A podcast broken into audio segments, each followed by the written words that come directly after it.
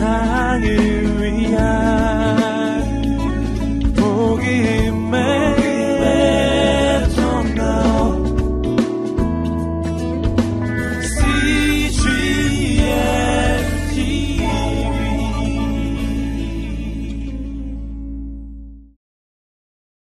요즘에는 성경에 대한 전통적인 믿음을 뒤집으려는 책이 인기가 있습니다. 성경에서 있는 그대로 말하는 사실을 왜곡되거나 혹은 다른 주장을 하게 되면 관심을 받게 되고 또 사람들이 에, 그러한 에, 주장에 대해서 귀를 기울이게 되죠.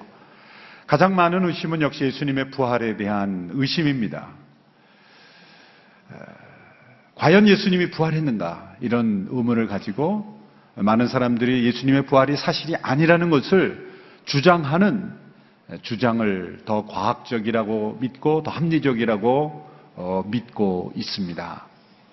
특별히 가장 많은 의심은 제자들이 이 부활을 만들었다라는 것이죠.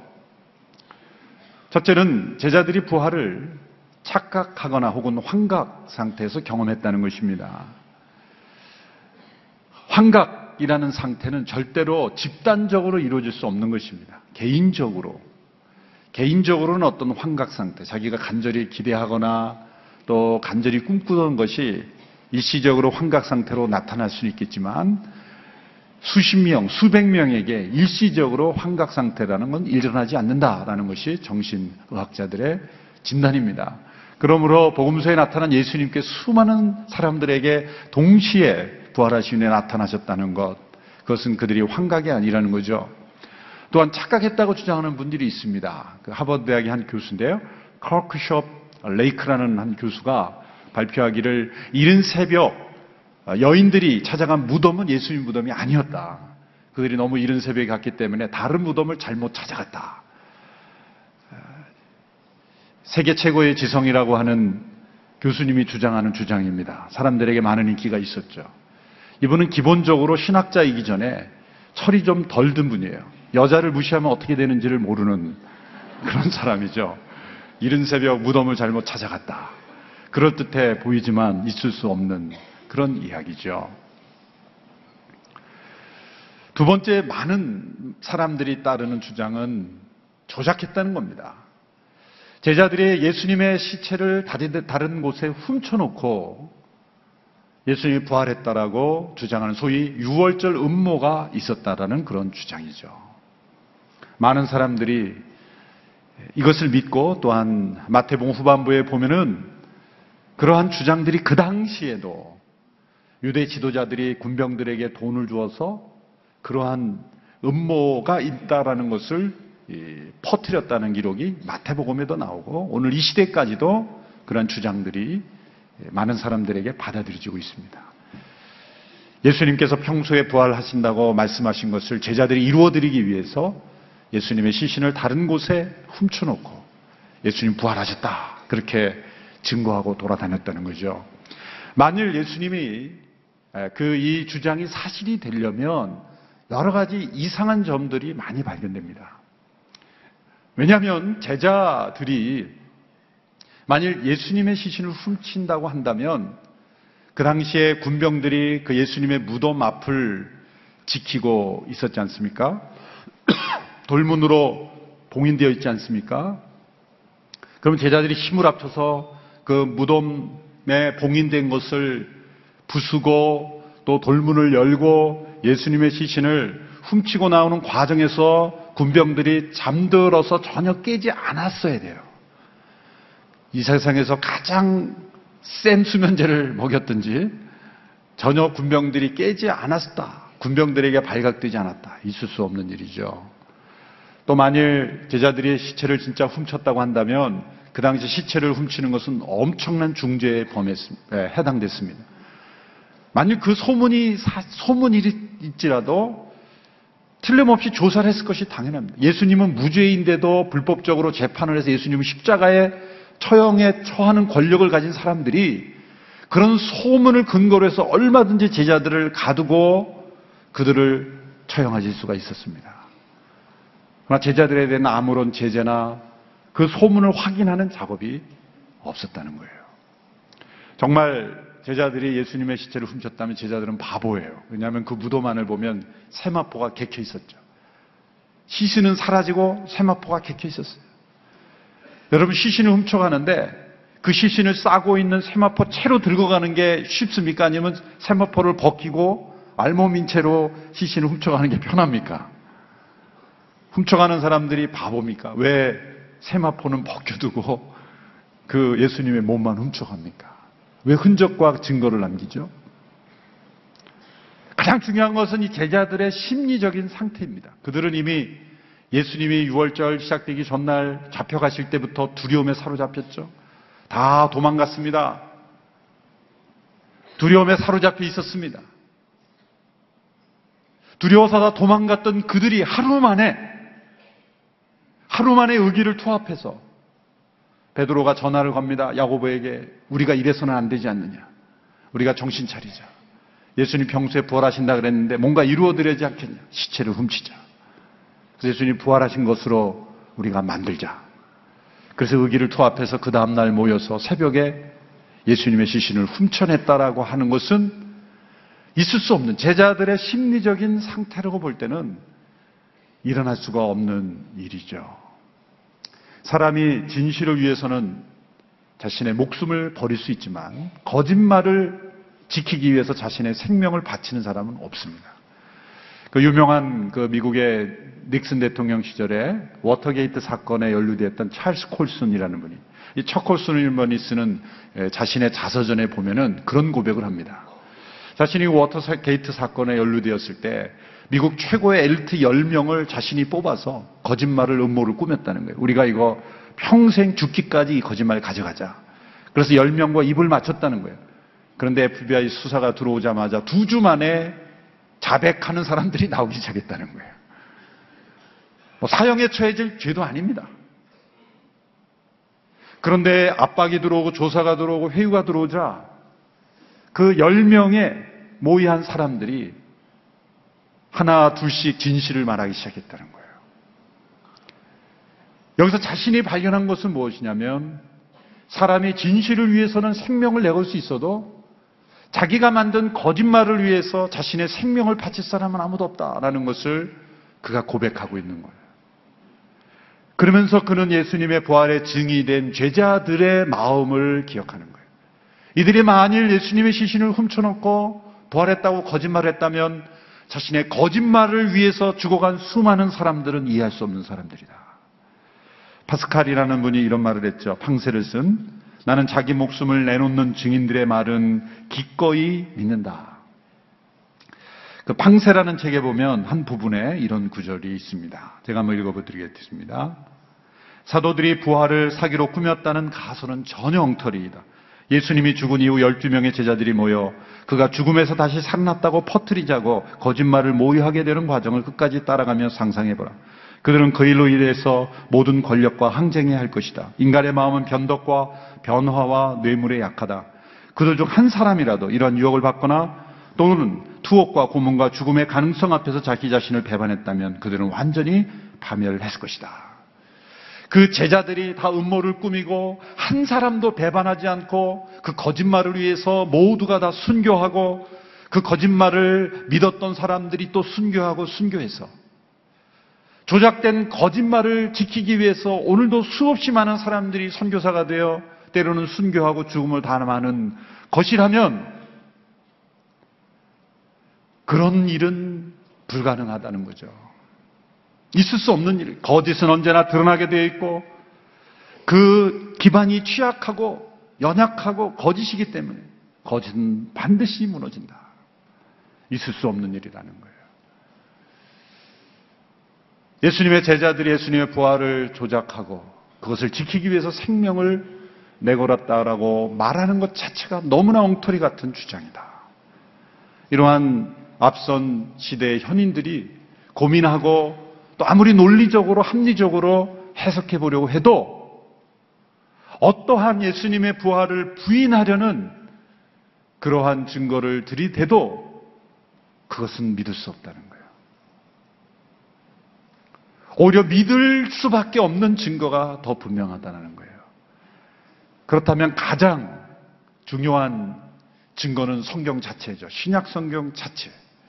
그래서 사람들은 기록 자체가 조작되었다. 신약 성경 자체가 왜곡되었다라고 주장하는 겁니다. 그러나 오늘 본문에서 우리는 이 부활의 기록들을 믿어야 하고 믿을 수밖에 없는 그런 증거들을 발견하죠. 첫째는 복음서 모두가 오늘 본문을 포함해서 부활의 첫 증인들을 여인들로 기록하고 있다는 겁니다. 그게 뭐가 중요할까요? 오늘 누가복음 24장 1절에 보면 여인들이 향품을 가지고 무덤으로 가는 증거가 나옵니다. 그 주의 첫날 이른 새벽에 여인들은 준비한 향품을 가지고 무덤으로 갔습니다. 자, 여인들이 향품을 가지고 무덤으로 간 이유는 예수님의 시신이 처리되지 않고 또 깨끗하게 씻겨지지 않고 무덤으로 들어갔기 때문에. 원래 십자가 처형을 당한 죄수의 몸은 버려지는 겁니다. 새들의 먹이가 되고 기드론 골짜기에서 불태 쓰레기처럼 불태워지는 겁니다. 무덤이 없습니다. 십자가 처형을 당한 사람. 그런데 아리마드 요셉이라는 부자 바리새인이 자신의 무덤에 예수님을 안치하고 싶어서 빌라도에게 압력을 가해서 예수님의 시신을 빼내오죠. 그래서 갑자기 향품이 필요했지만 향품 필요 없이 무덤에 안치만 됐던 겁니다. 그것을 지켜가 보면서 그것을 따라가서 지켜본 여인들이 안쓰러워서 예수님의 시신에 향품을 발라드리기 위해서 간 겁니다. 그래서 그들은 부활의 첫 증인이 되었습니다. 무덤이 비고 예수님의 시신이 사라졌다는 첫 증인이 되었습니다. 그런데 중요한 것은 뭐냐면 이 첫 증인들이 여인이었다라는 것을 그 시대에 이 사복음서를 기록한 제자들이 쓸 때에 그 시대에 사람이 만일 이 문서를 조작해서 이것을 꾸며낸 이야기라면 절대 여인들이 첫 번째 증인으로 나오지 않습니다. 왜냐하면 그 당시에 여성들을 바라보는 시각은 여인의 증거는 법정에서 효력이 없었어요. 여인의 증거는 법정에서 채택되지 못했습니다. 여성 비하의 시대였어요. 여성의 인권은 찾아볼 수 없었어요. 여성의 말들은 믿지 않았습니다. 어떤 한 시대의 작가나 한 시대의 글을 쓰는 사람이 그 시대의 세계관과 가치관과 문화관을 동떨어진 기록을 남긴다는 것은 거의 불가능합니다. 오늘 이 시대에 사는 사람들이 적어도 한 100년 이내에 사는 사람들이 어떤 기록을 할 때는 그 시대의 문화관이 조선시대에 글을 쓴 사람은 조선시대의 세계관과 가치관이 드러나게 되죠. 조선시대에 글을 쓴 글을 오늘 이 시대의 인터넷 시대에 맞는 글을 쓴다는 건 있을 수 없는 일이에요. 오늘 이 시대에 글을 쓰는 사람이 조선시대나 과거에 묶여있는 사고방식으로 글을 쓴다는 것도 있을 수 없는 일이에요. 그 시대에 받은 교육, 그 시대에 있던 보편적인 가치관을 가지고 글을 쓰게 돼 있어요. 그럼 신약에 나타난 이 모든 부활의 기록들의 첫 번째 부활의 증인들이 다 여인들이었다는 것. 그것은 있는 그대로를 썼다는 거예요. 있는 그대로를 썼다는 것이고 조작된 사람들의 머리로는 절대 그렇게 하지 않았을 거라는 거죠. 실제 일어났기 때문에 있는 그대로의 사실을 기록했기 때문에 여인들이 첫 번째 증인들로 기록되었다는 것입니다.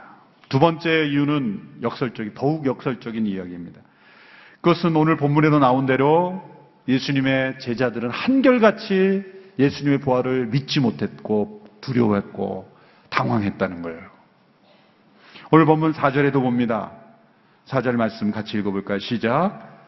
그들이 일에 대해 어찌해야 할지 몰라 당황하고 있는데 빛나는 옷을 입은 두 사람이 갑자기 그들 곁에 섰습니다. 또 11절, 12절의 말씀입니다. 시작. 사도들은 여인들의 말이 어처구니 없게 들렸으므로 그 말을 믿지 않았습니다. 하지만 베드로는 일어나 무덤으로 달려갔습니다. 몸을 굽히 안을 들여다보니 고운 삼배 천만 놓여 있었습니다. 그는 이상하게 생각하며 돌아갔습니다. 제자들의 모습 한결같이 받아들이지 않습니다. 믿지 않습니다. 이상하게 생각합니다. 여인들이 무덤 비었다는 것을 어처구니 없게 여겼다는 거예요. 그래서 눈으로 확인해 보고는 베드로가 어떻게 판단합니까? 그냥 이상하게 생각하고 갔을 뿐이에요. 이상하다. 그 무덤이 비었다는 증거를 보고 예수님이 부활하셨다라고 환호를 치는 제자는 한 명도 없었다는 거예요. 천사들의 증거가 있기까지. 이것은 반증해 주는 거예요. 역설적으로 제자들이 꾸민 이야기고 그들이 다른 사람에게 거짓을 믿게 한다면 그들은 자신들이 잘 믿는 것처럼 그렇게 기록했을지도 모릅니다. 부활이라는 엄청난 사실. 정말 예수님이 죽은 자 가운데 다시 살아나셨다는 것은 충격으로 우리에게 다가와야 돼요. 오늘날 우리가 매년 부활절 예배를 드리고 곳곳에 광고를 하고 부활절 기념 예배를 하고 수많은 성도들이 모여서 부활절 축하 예배를 드리지만 이 세상이 놀라지 않는 이유가 어디 있는지 아십니까? 부활절 예배를 드리는 성도들의 모습이 하나도 놀라지 않기 때문이에요. 부활을 믿는다고 하는 우리들에게 놀라움이 없는데 어떻게 세상 사람들이 놀라겠어요? 심장이 뛰는 듯한 예수님이 다시 살아나셨다니 믿어지지 않고 받아들여지지 않는 초자연적인 기적인 역사가 나타났다는 사실을 믿는다면 우리 또한 놀라움에 사로잡혀야 되는 거죠. 예수님을 믿는다고 하는 사람들이 놀란 표정이 없는데 세상이 어떻게 그 말을 믿겠어? 세상 사람들은 주장을 보기 전에 우리의 표정을 먼저 보는 거예요. 우리가 말하는 소식을 듣기 전에 우리의 모습을 먼저 보는 거예요. 그것이 믿을 만한가 믿지 못할 만한가 그것을 우리의 표정과 우리의 삶을 통해 먼저 평가하는 것이죠. 세 번째 가장 중요한 증거는 예수님께서 누우셨던 무덤이 비었기 때문입니다. 2절의 말씀을 다시 한번 읽어보십시오. 2절 시작. 그런데 무덤 입구를 막은 돌덩이가 굴려져 있는 것을 발견했습니다. 그래서 그들이 안으로 들어가 보니 주 예수의 시신이 없었습니다. 여인들의 고민은 우리가 가긴 가지만 예수님의 몸에 향품을 바르기 위해서 가지만 누가 그 돌문을 열어줄 것인가? 장정 10명이 붙어도 거의 1톤 무게가 되는 그 돌문. 이 돌문이 닫힐 때 이 고고학적인 사진들을 보면 비스듬하게 이렇게 돌문이 돼 있어요. 그러니까 닫을 때는 쉬워요. 내리막길이니까. 그래서 돌이 돌문이 내려가면서 닫히지만 열 때는 이건 몇 배의 힘이 필요한 거예요. 왜? 오르막길로 돼 있기 때문에. 그렇게 닫기는 쉽고 열기는 어려운 장정 수십 명이 달려들어도 열 수 있을까 없을까 하는 그러한 돌문을 누가 열어줄 것인가? 그러나 그들은 무작정 간 거예요. 마치 서울에 있는 딸을 보려고 서울에 저 시골에 계신 어머니가 상경했는데 주소도 모르고 전화번호도 모르고 서울 가서 딸 만나려고 오려는 거와 똑같은 거예요. 무작정 간 겁니다. 근데 놀라운 것은 무덤 문이 열려 있었어요. 그것은 예수님이 부활하시고 나오시려고 열린 게 아니라 여인들이 그 무덤 안을 보고 비었다는 것을 알려주시기 위해서 천사들이 열어준 거죠. 만일 무덤 문이 닫혔다면 예수님이 부활해도 사람들이 믿지 않을 것이기 때문이었죠. 여러분, 모든 가능성을 다 생각해 보아도 예수님의 부활은 사실입니다. 그래서 하나의 아이러니가 발견되죠. 왜 돌문이 닫혀 있고 군병들이 그 앞에 지키고 있었습니까? 유대 지도자들이 빌라도에게 부탁을 해서 군병들을 보초서게 하고 돌문으로 공인을 했죠. 그 이유는 뭡니까? 그들이 오히려 예수님의 말씀을 기억했기 때문이에요. 3일 만에 죽은 자 가운데 다시 살아나시라 하신 날이라 하신 예수님의 말씀을 그들은 오히려 기억, 제자들은 기억하지 못했는데 그들은 오히려 그 예수님이 과거 했던 말씀을 다 하나하나 녹취하고 기록하고 그들이 생각했기 때문에 지금까지 예수님이 하신 말씀이 다 그대로 이루어졌기에 어떤 일이 일어날지 모르기 때문에 무덤을 지켜달라고 부탁한 거예요. 그러니까 유대 지도자들이 오히려 예수님의 부활의 말씀을 믿었다는 거죠. 그러나 돌문이 열리고 예수님은 세마포 옷을 개켜놓으시고 사라지셨습니다. 예수님의 부활을 믿지 않으려는 어떤 가능성도 근거 없는 것이요. 또 비합리적인 것입니다. 성경에 있는 사실을 그대로 믿는 것만이 가장 합리적인 선택입니다. 예수님은 다시 살아나셨습니다. 옆에 계신 분에게 큰 소리로 고막에 상처가 되지 않을 정도로 큰 소리로 예수님이 다시 살아나셨습니다.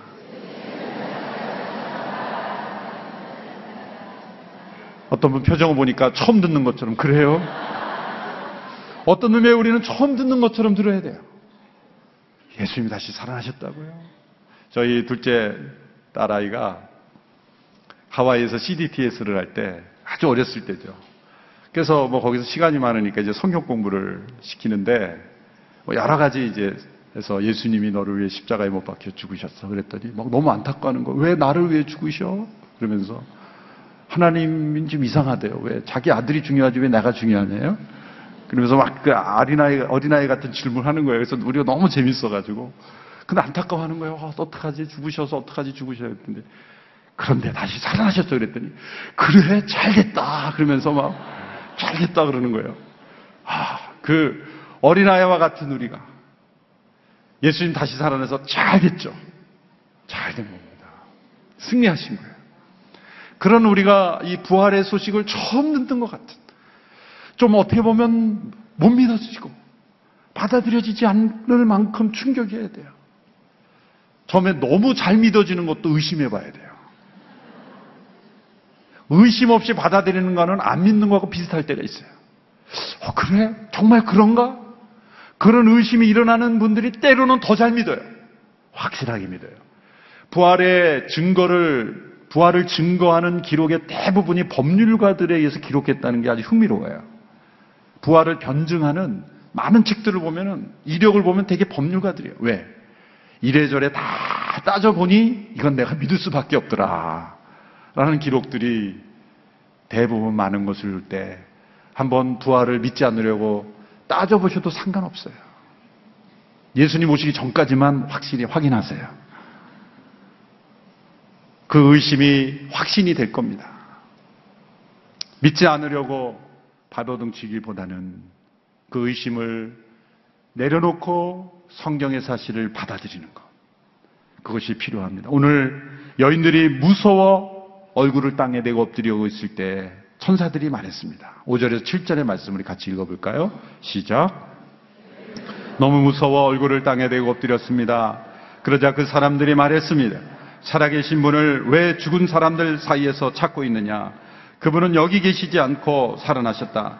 예수께서 갈릴리에서 너희와 함께 계실 때 하신 말씀을 기억해보라. 그분은 여기 계시지 않고 살아계셨다. 이 천사의 메시지는 어떤 의미가 있습니까? 첫째로 십자가에 못 박혀 죽으신 바로 그 예수님의 몸이 부활하셨다는 거예요. 예수님이 지금은 그곳에 없지만 그곳에 분명히 계셨던 몸이에요. 그곳에 계셨던 그 몸이 부활하신 겁니다. 예수님은 단지 죽음 위에 천국에 가셨다는 게 아니에요. 십자가에 못 박히신 바로 그 몸이 부활했다는 거예요. 그건 뭐를 우리 우리에게 가르쳐 줍니까? 부활은 미래를 강조하는 것 같지만 형제의 삶 또한 강조하는 거예요. 부활의 신앙은 사후에 우리에게 좋은 삶을 주신다는 것뿐만 아니라 현재 우리가 가지고 있는 이 몸 또한 중요하다는 거예요. 현실을 피하는 소망이 아니라 현실의 고난을 통과하고 그것을 극복하는 소망이라는 것입니다. 사도 바울은 이것을 씨앗과 열매의 비유를 들었죠. 42절, 43절, 고린도전서 15장 42절, 43절의 말씀을 같이 읽습니다. 시작. 죽은 사람들의 부활도 이와 같습니다. 썩을 몸으로 묻히지만 썩지 않을 것으로 살아납니다. 비천한 가운데 묻히지만 영광 가운데 살아납니다. 약한 사람으로 묻히지만 강한 사람으로 살아납니다. 묻히고 살아나는 것, 씨앗이 심겨질 때 썩어집니다. 그러나 썩지 아니하는 생명으로 살아납니다. 비천한 몸, 약한 몸으로 묻히지만 영광스러운 몸, 썩지 않을 몸으로 강한 몸으로 부활하게 되는 거예요. 우리는 우리의 몸이 사라지고 새로운 몸이 임하는 우리의 몸을 통하여 새로운 몸으로 변화되는 거예요. 씨앗과 식물은 전혀 다른 것이죠. 식물을 보면 그 씨앗이 어디에 있는지 알 수가 없어요. 그러나 식물은 씨앗을 통하여 이루어지는 거예요. 그 연속성이 있는 거예요. 그러나 불연속성이 있는 거예요. 우리는 현재의 몸을 통하여 부활의 몸을 입게 될 것입니다. 그러므로 현재를 사랑하라는 거예요. 하나님이 창조하신 있는 그대로의 몸, 있는 그대로의 나, 하나님께서 사랑하시는 나, 현재의 고난과 삶 속에서 부활의 믿음으로 승리하라. 라는 것을 말씀하시는 거예요. 둘째로, 그는 여기 계시지 않고 살아셨냐라는 그런 천사의 메시지는 어떤 의미입니까? 예수님은 자신이 말씀하신 말씀대로 바로 그 주장대로 자신이 어떤 분이라고 주장하는 그 주장대로 부활하셨다는 거예요. 마태복음 16장 7절의 말씀을 우리 같이 읽습니다. 시작. 마가복음 16장 1절. 자, 이제 가서 그분의 제자들과 베드로에게 전하라. 예수께서 너희보다 앞서 갈릴리로 가실 것이며 그분의 말씀대로 거기서 너희가 예수를 보게 될 것이다. 마태복음 28장 6절에도 말씀입니다. 예수께서는 여기 계시지 않고 말씀하신 대로 살아나셨다. 말씀하신 대로 예수님의 모든 삶은 말씀하신 대로 이루어진 삶입니다. 여러분 인류의 어떤 지도자, 어떤 종교 지도자도 자신의 죽음 이후에 일어날 일을 예언한 사람은 한 사람도 없었습니다. 예수님 외에. 자신의 살아있을 때의 미래에 대해서 예언하고 그대로 이루는 것도 사실 거의 불가능하죠. 그러나 자신이 할 수 있는 일이라고 생각하고 말하고 그걸 지키는 것은 가능하겠죠. 그러나 할 수 있는 일이라고 생각했던 일도 뜻하지 않은 일을 인해서 자기가 말한 대로 지켜지지 않는 것도 얼마나 많습니까? 그런데 예수님은 자신의 죽음 이후에 일어날 일을 예언한다는 것은 그분이 살아계신 하나님이 아니시라면 불가능한 일입니다. 그러나 그분은 그분의 말씀대로 내가 고난받고 죽은 지 사흘 만에 부활하려 하신 그 말씀 그대로 부활하셨다는 거예요. 예수님은 어떤 종교 지도자가 아닙니다. 훌륭한 위인이 아닙니다. 그분은 살아계신 하나님이십니다. 만물을 실판하실 분입니다. 예수님 말씀하신 대로 부활이 이루어졌다면 예수님 미래에 말씀하신 모든 것도 그대로 이루어질 것입니다. 마지막으로 세 번째로 그가 여기 계시지 않고 살아나셨다는 말씀은 예수님이 무덤이 비었다는 것을 이제는 다른 모든 사람들에게도 그들이 알리게 되었다는 거예요. 오늘 본문 9절의 말씀을 보십시오. 여인들의 행동입니다. 시작. 여인들은 무덤에서 돌아와 열한 제자들과 다른 모든 사람들이 이 사실을 모두 알렸습니다. 그들이 알리게 된 것은 예수님의 말씀을 기억했기 때문이에요. 예수님의 말씀대로 부활하셨구나. 이곳에 묻힌 그대로 예수님이 살아나셨구나. 라는 믿음이 그 여인들의 마음속에 있었을 때 그들의 발걸음은 빨라졌습니다. 힘차게 달리게 되었습니다. 주변의 모든 사람들에게 알리게 되었어요. 무덤을 찾아갈 때 여인들의 마음은 무거웠어요. 그들의 마음은 안타까웠어요. 발걸음은 느렸어요. 그러나 무덤을 떠날 때 그들은 놀라움으로 가득 찼습니다. 기쁨으로 가득 찼습니다. 그리고 놀람과 기쁨으로 그들은 충만한 가운데 수많은 사람들에게 예수님의 부활을 알리게 되었어요. 찰스 스펄전 목사님은 말씀하기를 우리 성도들이 근심과 염려 속에 의기소침 가운데 우울할 때 삶의 변화가 없을 때 예수님이 누우셨던 빈무덤에 찾아가라고 말합니다. 그리고 이렇게 말하라고 말합니다. 그는 여기 무덤에 계시지 않고 살아나셨다. 그때 우리에게 희망이 오게 되고 그리고 소망을 가져다 주게 됩니다. 이 세상의 무덤을 지날 때는 우리는 조심스럽게 걷죠. 장례식의 걸음은 무겁고 힘이 없습니다.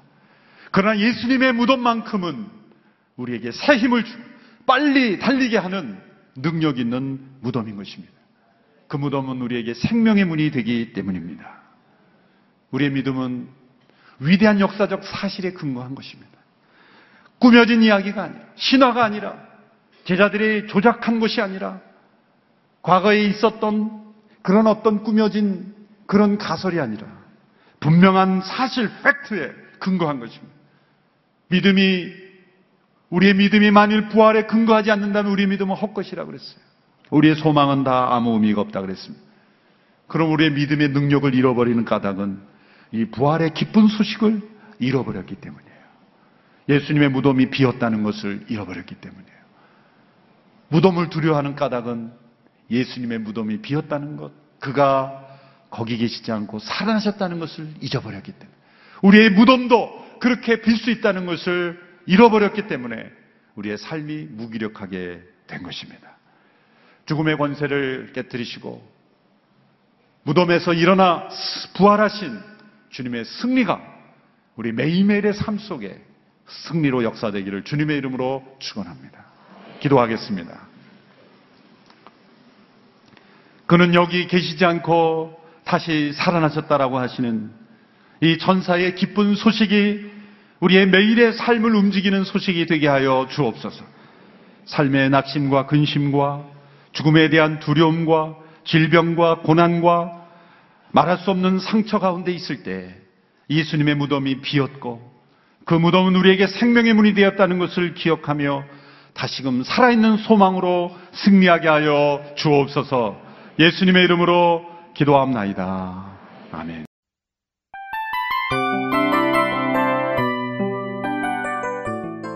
이 프로그램은 청취자 여러분의 소중한 후원으로 제작됩니다.